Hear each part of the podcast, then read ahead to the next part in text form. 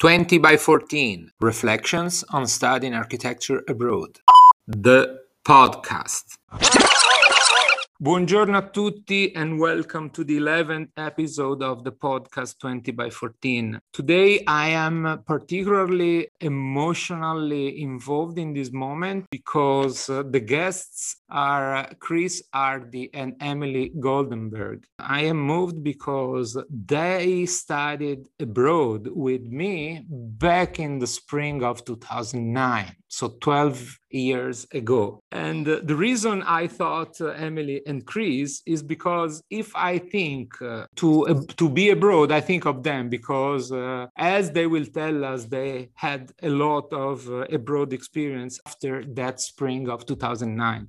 And the fact itself that they are here speaking with me 12 years after, it means that to be a teacher abroad is is something rewarding. I I would say so. So uh, Emily and Chris, and Emily and Chris are a couple in life. At the moment, they're speaking one from Ohio and the other one from Rwanda. So even in this Zoom communication, there is a lot of uh, nomadic uh, uh, content. Guys, can you list uh, a little bit your experiences uh, uh, abroad after graduation? Can you tell us about the meaning of this being abroad? For you? Yeah, sure. I'm I'm happy to to start, and I think Chris and I can talk together about our uh, experiences because, as as you said, they're they mainly really have been um, intertwined all of our study abroads or experiences abroad, and um, I think that that's been an incredible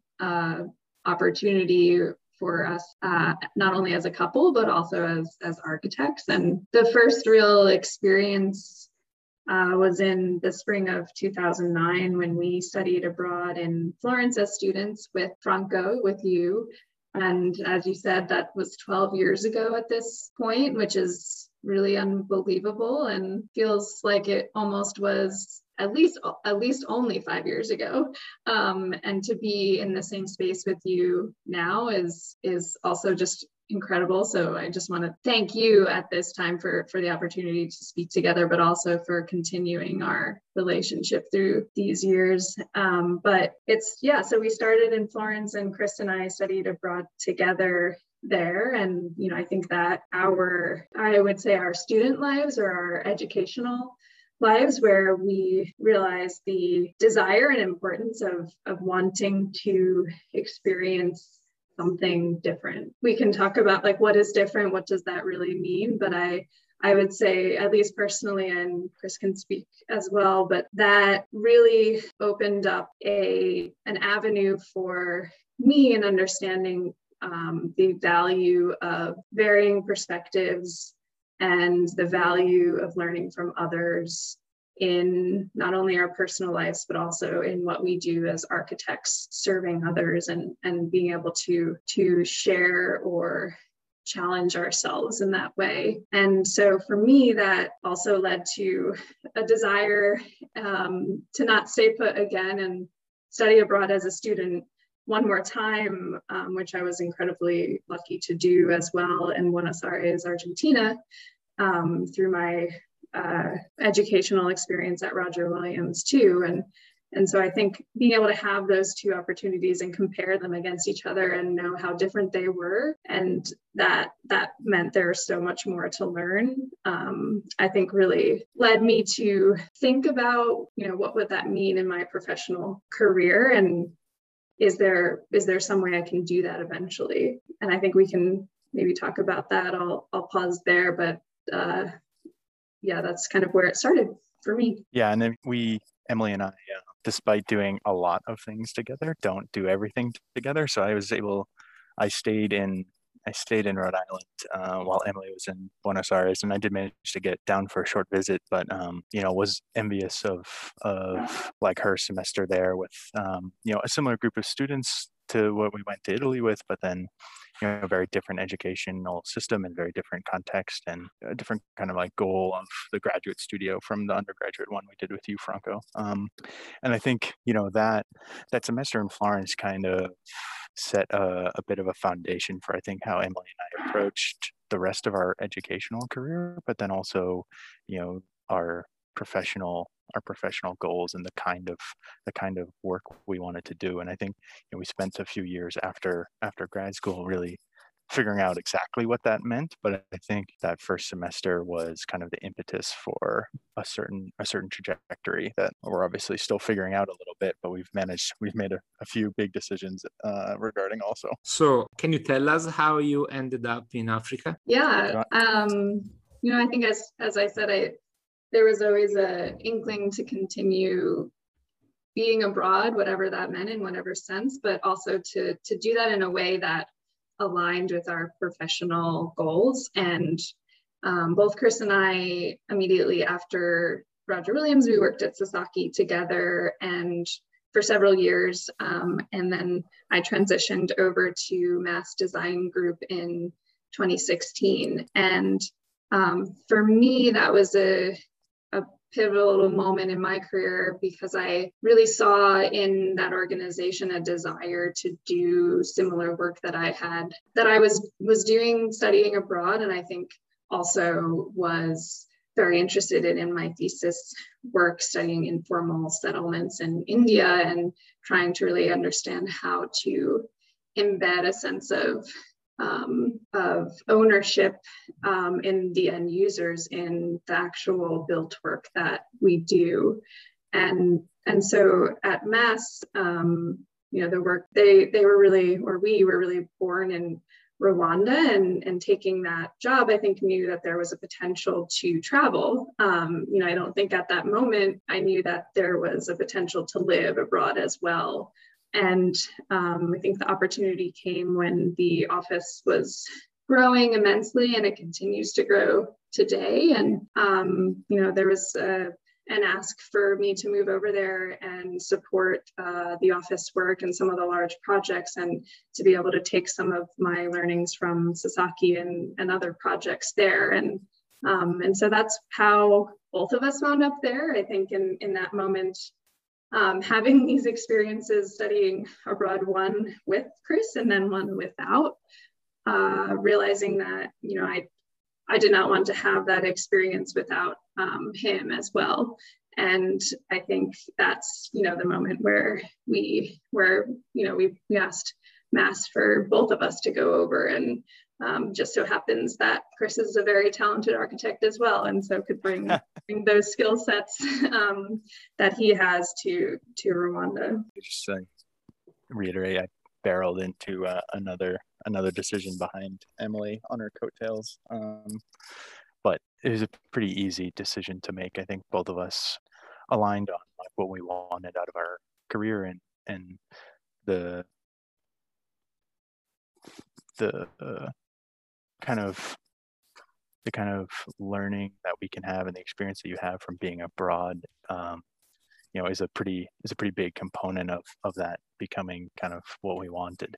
Even if we were maybe not super intentional about it at the beginning of our career i think both of us knew that this was the right right decision um, basically as soon as it was proposed. Um, looking forward to you know a new context and new experiences and you know learning learning how to do things differently. Thank you for sharing with us these uh, informations. How do you felt the first time you back in New England after your stay in uh, in Africa? Did you feel abroad again, Emily? I and did. Chris, when you go back home? Yeah. Yes. I I mean, I think it's it's a it's a really relevant question for me right now, um, and the answer is yes. I did. Everything felt uncomfortable again, even though it was familiar. Right, there was a familiarity, obviously, for me of, Of growing course, yes. growing up here, and and I could start to smell things that smelled familiar but different, and and I'm sure that's something that a lot of people go through. But um, I think particularly in this time when you know traveling during a pandemic and and trying to to figure out what that even means it felt um, i felt abroad and i think my senses were heightened because of that just Perfect. Where, where is your background? Is it Bo- Boston. Boston? What about Emily? uh, pennsylvania outside of philadelphia Pennsylvania. So, uh, what did your parents say when you when you said we go to Rwanda? Oh, my mother was literally speechless. she um she was like very very very nervous. Um and I think, you know, what we what we knew then and like have reiterated since then is that it's actually this this like amazing amazing place that um you know has so much to offer and you know uh, there's a very very certain perception of of Rwanda and and East Africa in the minds of people in the US that's just like waiting to be blown open and we've Emily and I have done our best to be, you know, these uh, rabble rousers or something every time yeah. someone brings up someone brings up um, Africa yeah. in a in an uninformed context. Um, Great.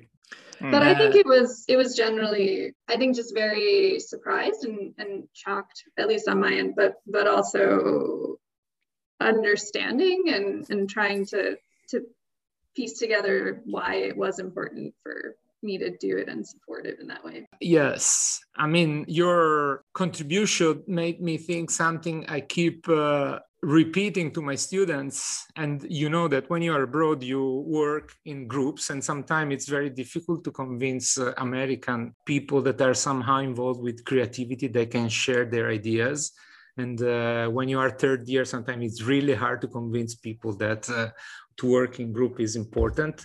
But your contribution made me think how important it is because when you're alone if you're good you can produce for one. When you are in two you can produce for three. But when you are in group you can you can have an incredible uh, strength and this is so hard to to convince the students because they believe that creativity is something that you can't communicate to others and architects are only cool and they can't speak to others because uh, creativity doesn't have any uh, support. Mm. Solidarity and uh, togetherness uh, is uh, so important to creativity and to design. One last thing, because I know Chris has to go, and and to be less serious, because we have been really pretty serious. I mean, your career has been pretty serious, but you know, it's always good to add uh, a small uh, smile to things. And, we spoke of Firenze, we spoke of Argentina, Buenos Aires, we spoke of Rwanda. Can you share with me a couple of funny episodes? I call them uh, unexpected formative misunderstandings dealing with be abroad that uh, remained impressed in your background and maybe gave you discomfort at first and now you're thankful for that discomfort i don't know i'm i've made so many mistakes having living here in Rwanda that I'm, it's tough for me to like pin down pin down a single one. Um, the like language is something that I think I often end up end up scratching my head afterwards and they're like, hey, how did we how did we miscommunicate so often? Um, or so or so severely. Um, Emily, do you have something that comes handy?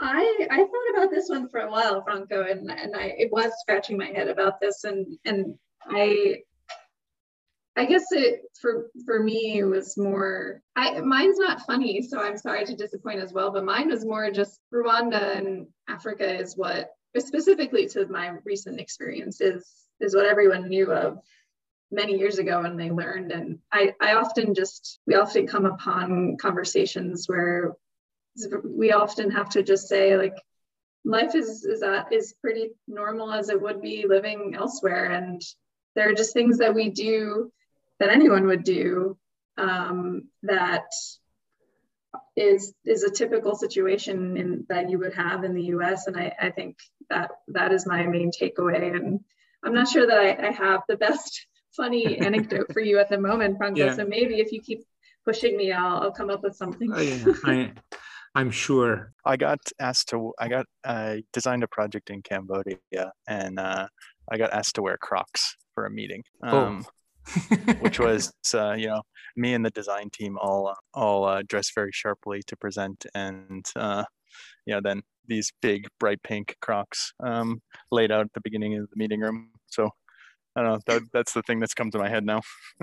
uh, that is nice. But, you know, because uh, I often exchange moments and uh, lately young students are so afraid of discomfort, of anxiety, of being uh, not appropriate to the moment, and they can try to skip. Uh, these moments continuously while i keep telling them guys this is what makes an experience abroad uh, special. Maybe you feel uncomfortable now for five seconds but you will be comfortable for the rest of your life. So yeah. leave it to the fullest. But sometimes it's very difficult because as of today i think anxiety and discomfort is something that is completely misunderstood and uh, overestimated. And that's the reason why i'm asking everyone if they remember episodes of creative misunderstanding which is everywhere. It's in Italy. It's, I remember the first time I lived in a campus in in US uh, trying to understand how washing machines were working. They, they told me you should use quarters, and I didn't know what quarters were. I, I thought soap, liquid soap, everything, but I didn't think it was coins. and, and you know, if you don't have Urban Dictionary, it's you don't find quarters in the dictionary as one fourth of a dollar. And it was uh, I, it took me three weeks to understand. I need quarters to do my laundry. What does it mean? I, I didn't know. And i was not brave enough to ask the question. But anyway. Well i think you, that makes me think i so i read a little bit of the of the book uh, in preparation for this. Yeah. and i think you nailed it. There's a section in the chapter that we're talking about now about not doing something a certain way because you always did it that way.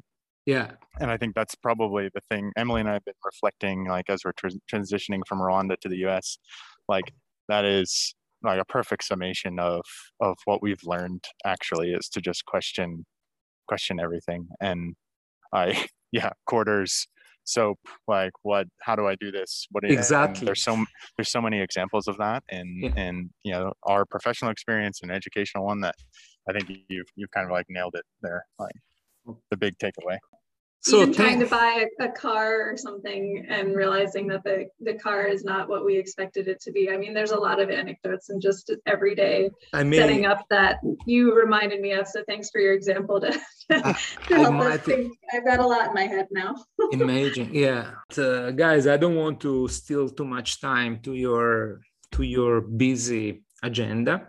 And uh, first of all, I want to thank you for being here as uh, testimonials of uh, my last uh, 20 years of teaching uh, students abroad. Of course, you always have uh, uh, an open invitation for Firenze and Italy. What else? Thank you. Thank you for making oh. me proud continuously. Thank you, thank you for yeah, thank you for all uh, all that you taught us. And you have an open invitation in Rwanda for the next few months at least. Perfect. or the US, wherever that is. But I just want to yeah. say thank you for continuing to to push our boundaries because that's really yeah. what has led us to where we are. So really appreciate it and so good to see you again.